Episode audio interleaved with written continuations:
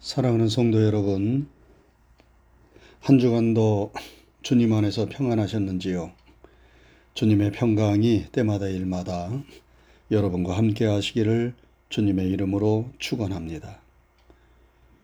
오늘은 6월 마지막 주일이면서 교회력으로는 성령 강림 후 네 번째 맞이하는 주일입니다. 여러분 어느새 2023년의 전반기가 다 지나갔습니다. 참으로 세월이 쏜살같이 지나가고 있습니다. 또한 한순간에 하반기도 다 지나갈 것 같습니다. 우리가 가는 세월을 붙잡을 수도 없고 우리는 하루하루를 소중히 여기면서 세월을 아끼며 살아가는 지혜자들이 다 되어야 하겠습니다. 우리가 지난 주일부터 성령의 열매를 살피면서 은혜를 나누고 있습니다. 우리가 지금 성령 강림 후의 날들을 보내고 있기 때문에 성령의 하시는 일들을 잘 알면서 성령의 충만을 더욱 사모하고 구해야 하겠습니다. 성령의 열매는 성령의 역사하심으로 우리의 인격과 성품에서 맺어지는 열매들을 가리킵니다. 바울 사도는 그 열매들이 아홉 가지가 있다고 말씀했습니다. 어떠한 열매들입니까? 사랑, 희락, 화평, 오래 참음, 자비, 양선, 충성, 온유, 절제가 성령의 아홉 가지 열매들입니다. 우리가 지난 주일에는 그 첫 번째 열매인 사랑의 열매를 살펴보았지요. 오늘은 성령의 두 번째 열매인 희락의 열매를 살피는 가운데 은혜를 나누고자 합니다. 여러분, 우리가 성령 충만하면 우리의 심령과 마음에 기쁨이 임합니다. 이 기쁨은 어떤 일이 내 생각과 뜻대로 이루어졌기 때문에 임하는 기쁨일 수도 있지만 그런 환경과 조건을 초월하는 기쁨과 희락입니다.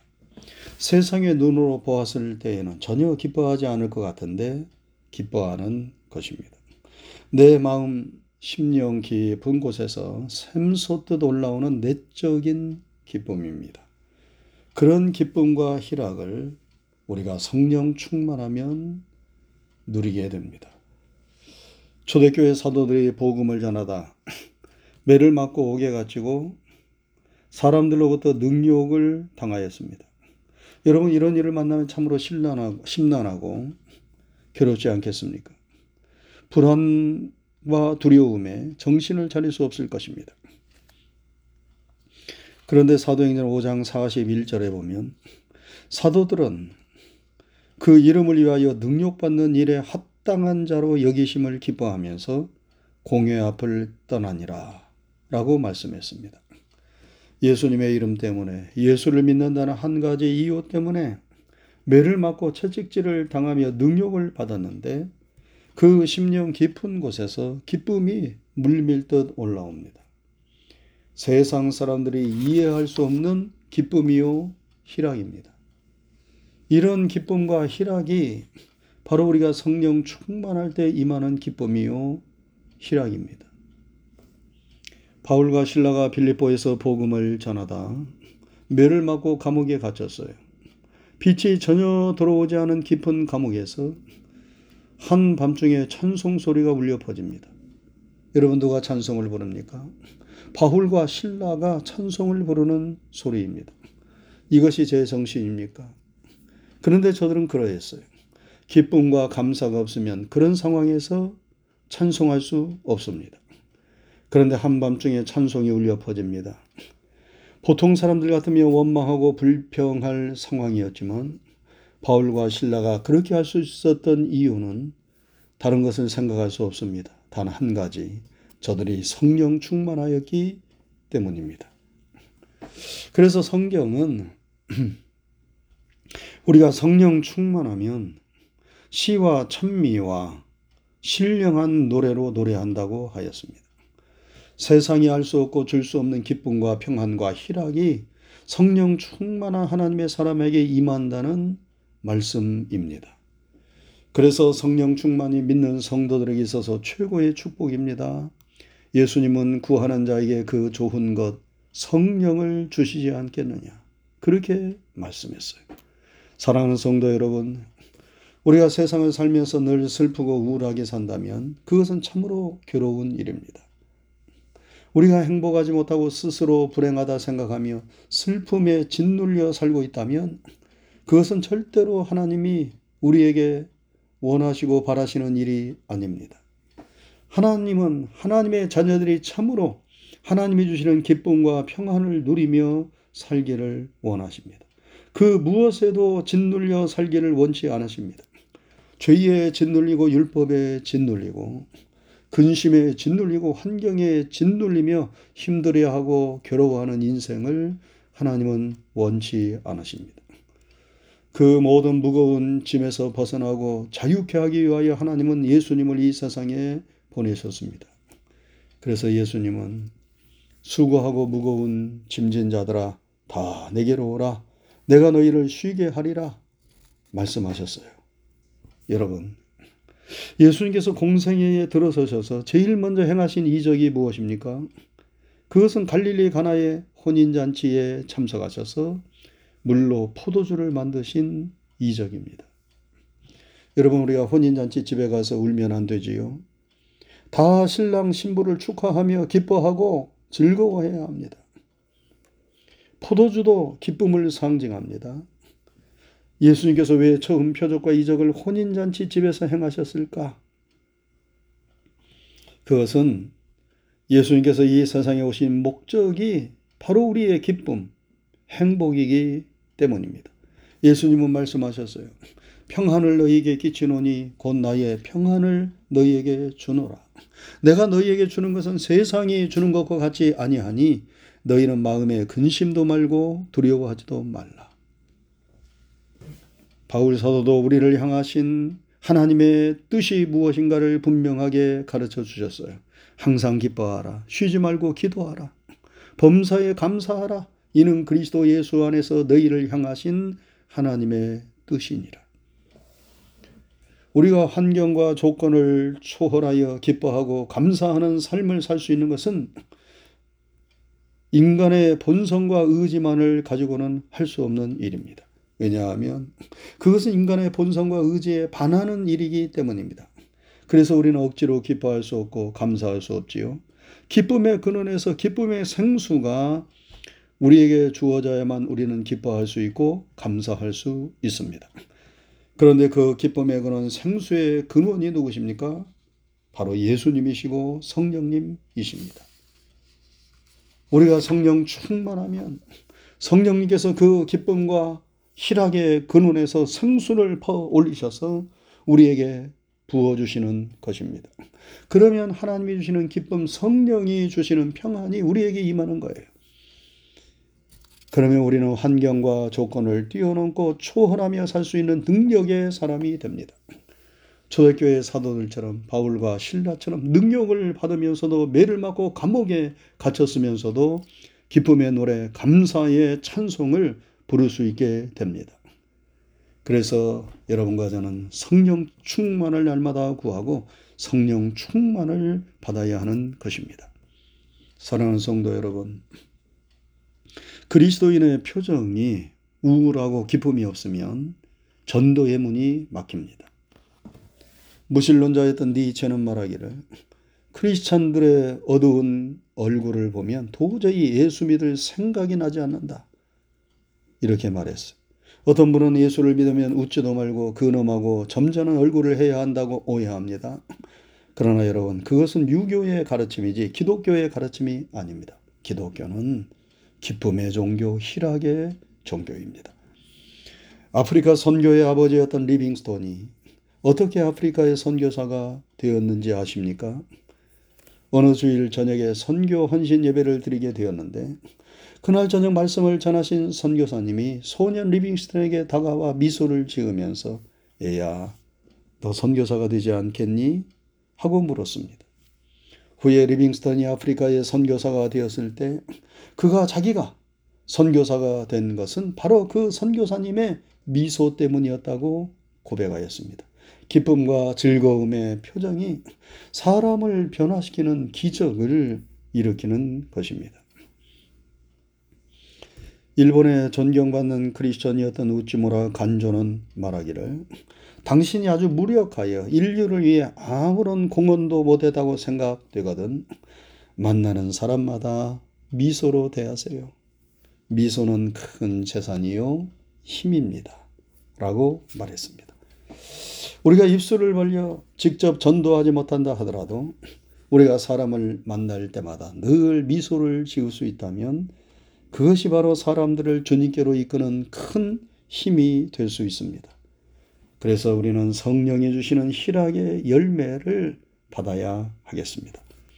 여러분, 성령 충만하면, 성령께서 충만하게 우리에게 임하시면 어떤 기쁨을 성령께서는 우리에게 주십니까? 먼저 성령 충만하며 성령께서 우리에게 은혜의 기쁨을 주십니다. 이는 성령께서 우리에게 은혜를 주심으로 기쁨을 주신다는 말씀입니다. 성령께서 주시는 은혜를 받으면 우리의 심령이 기쁨으로 충만하게 됩니다. 우리의 심령이 평안해집니다. 심령 깊은 곳에서 기쁨의 생수가 솟구쳐 오릅니다. 그래서 우리가 은혜를 받으면 수심의 어두운 그림자가 물러가서 평안하고 환한 얼굴이 됩니다. 스데반 집사님이 순교하면서 하늘의 보좌 우편에서 자신을 응원하고 계시는 예수님을 보았어요. 예수님을 보고 만나는 은혜를 받은 거예요. 그러자 그의 얼굴이 천사의 얼굴처럼 되었습니다. 돌에 맞아 피투성이가 되면서도 평안한 얼굴로 잠을 자는 것처럼 순교했어요. 성령께서 그에게 은혜를 주신 것입니다. 여러분, 은혜를 받는다는 것은 하나님의 뜻을 깨달아 안다는 의미입니다. 우리가 하나님의 뜻을 알고 깨닫지 못하면 은혜를 받을 수 없어요. 그러나 하나님의 뜻을 깨닫고 알면 그것이 얼마나 놀라운 은혜요, 축복인가를 알게 되고 그 깨달음이 있을 때 깊은 기쁨과 평안이 임하는 것입니다. 여러분, 우리는 이미 하나님의 놀라운 구원의 은혜를 받았습니다. 내가 받은 죄 사함의 은혜, 구원의 은혜, 하나님의 돌보심의 은혜, 하나님의 인도하심의 은혜, 나의 평생의 선하심과 인자하심으로 함께 하시는 은혜, 내가 어떤 상황 속에 있든지 나를 버리거나 떠나지 아니하시는 하나님의 사랑의 은혜 등등 이루 헤아릴 수 없는 하나님의 은혜가 이미 우리에게 임하였고 지금도 임하고 있으며 앞으로도 우리와 계속 함께 할 것입니다. 이 모든 하나님의 은혜를 우리가 말씀을 통하여 혹은 내 삶을 통하여 깊게 깨닫고 체험할 때 우리는 은혜를 받는 것입니다. 그런데 이런 깨달음을 누가 우리에게 주십니까? 바로 성령님께서 주십니다. 말씀을 듣고 깨닫는 은혜, 내 삶 속에서 펼쳐지는 하나하나의 일들이 하나님께서 함께 하시며 인도하신다는 그 깨달음, 그 깨달음의 은혜를 바로 성령님께서 주십니다. 그래서 우리가 그 깨달음의 은혜를 받으면 우리가 기뻐하고 감사할 수 있는 것입니다. 여러분, 성령 충만해서 하나님께서 주시는 은혜를 깊게 깊게 깨달을 수 있기를 그리하여 희락의 열매, 기쁨의 열매, 감사의 열매가 주렁주렁 맺혀지는 삶을 우리가 살 수 있기를 주님의 이름으로 축원합니다. 한 가지 더 성령님은 여러분과 저에게 소망을 주심으로 우리를 기쁨으로 인도하고 희락의 열매를 맺게 하십니다. 여러분 에스겔 골짜기에 마른 뼈들이 널려 있었어요. 아무런 소망 없는 죽음의 벌판이었어요. 그런데 하나님은 예수의 선지자들이 이 뼈들이 능히 살겠느냐 물으셨습니다.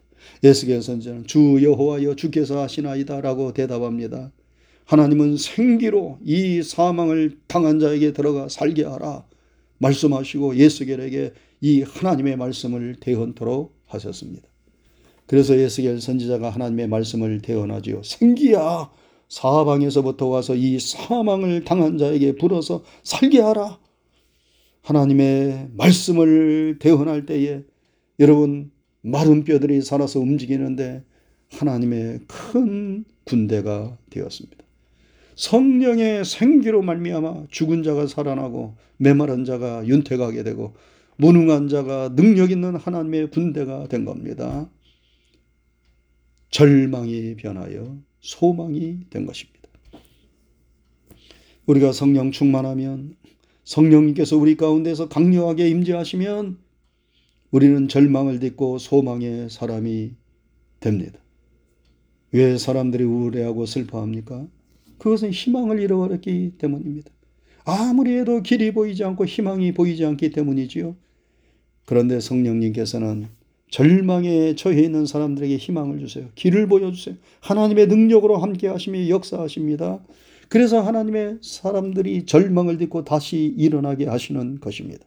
모든 위대한 하나님의 종들이 다 절망을 경험했어요. 죽는 것이 낫겠다. 그런 생각을 가졌었어요. 그러나 이러한 성령의 역사로 말미암아 다시 힘을 내고 용기를 내어 그들의 사역을 감당하고 승리할 수 있었습니다. 사랑하는 성도 여러분, 성령께서 우리를 변화시켜 주십니다. 우리를 새롭게 해 주십니다. 모든 슬픔과 절망을 걷어내고 기쁨과 희망을 우리에게 주십니다. 우리를 어둠의 절망에서 건져내어 희망의 새 빛 가운데로 인도해 주십니다. 우리는 이러한 성령의 은혜를 힘입어야 하겠습니다. 그래서 성령 충만함으로 우리의 삶 속에서 성령님이 주시는 기쁨, 참다운 평안, 실학의 열매들을 주렁주렁 맺어야 하겠습니다. 성령 충만함으로 이러한 은혜가 늘 함께하는 여러분과 제가 될 수 있기를 주님의 이름으로 축원합니다. 기도합니다. 걸어가신 하나님 아버지 감사합니다. 한 주간의 삶도 주님께서 함께 하시고 성령님이 인도해 주셔서 선하게 아름답게 복되게 이끌어 주신 것을 감사를 드립니다. 오늘 걸어간 주님의 날에 다시 한번 주님 앞에 머리를 조아리고 예배 드릴 수 있도록 인도하신 것 감사를 드립니다. 우리의 드리는 예배를 통하여 영광을 받으시오며 오늘 우리에게 주신 하나님의 진리와 생명의 말씀을 다시 마음의 양식으로 삼고 삶의 지표로 삼고 우리 인생길에 빛으로 삼게 하여 주셔서 늘 성령 충만하게 하여 주시옵소서. 그리하여 성령이 주시는 아름다운 열매들을 우리의 인격과 성품에서 잘 맺을 수 있도록 도와주시되 오늘 주신 말씀 그대로 실학의 열매들을 잘 맺게 하여 주옵소서. 성령이 역사하시고 함께 하시고 우리의 길을 인도하시고 충만하게 강력하게 역사하시면 우리 앞에 어떤 어두움의 그림자가 있다 하더라도 다 물러가고 주님이 주시는 소망의 길이 환하게 열려질 줄로 믿습니다. 슬픔과 우울을 벗어나서 환경을 초월하고 조건을 초월해서 하나님이 주시는 기쁨과 희락과 평안이 임할 줄로 믿습니다. 이러한 은혜가 우리 모두에게 임하게 하여 주옵시고 우리 모두 성령 충만한 가운데 이러한 은혜를 힘입으며 이 험한 세상을 승리하며 살아갈 수 있도록 인도해 주시옵소서. 예수님 귀하신 이름 받들어 감사하고 기도드리옵나이다. 아멘.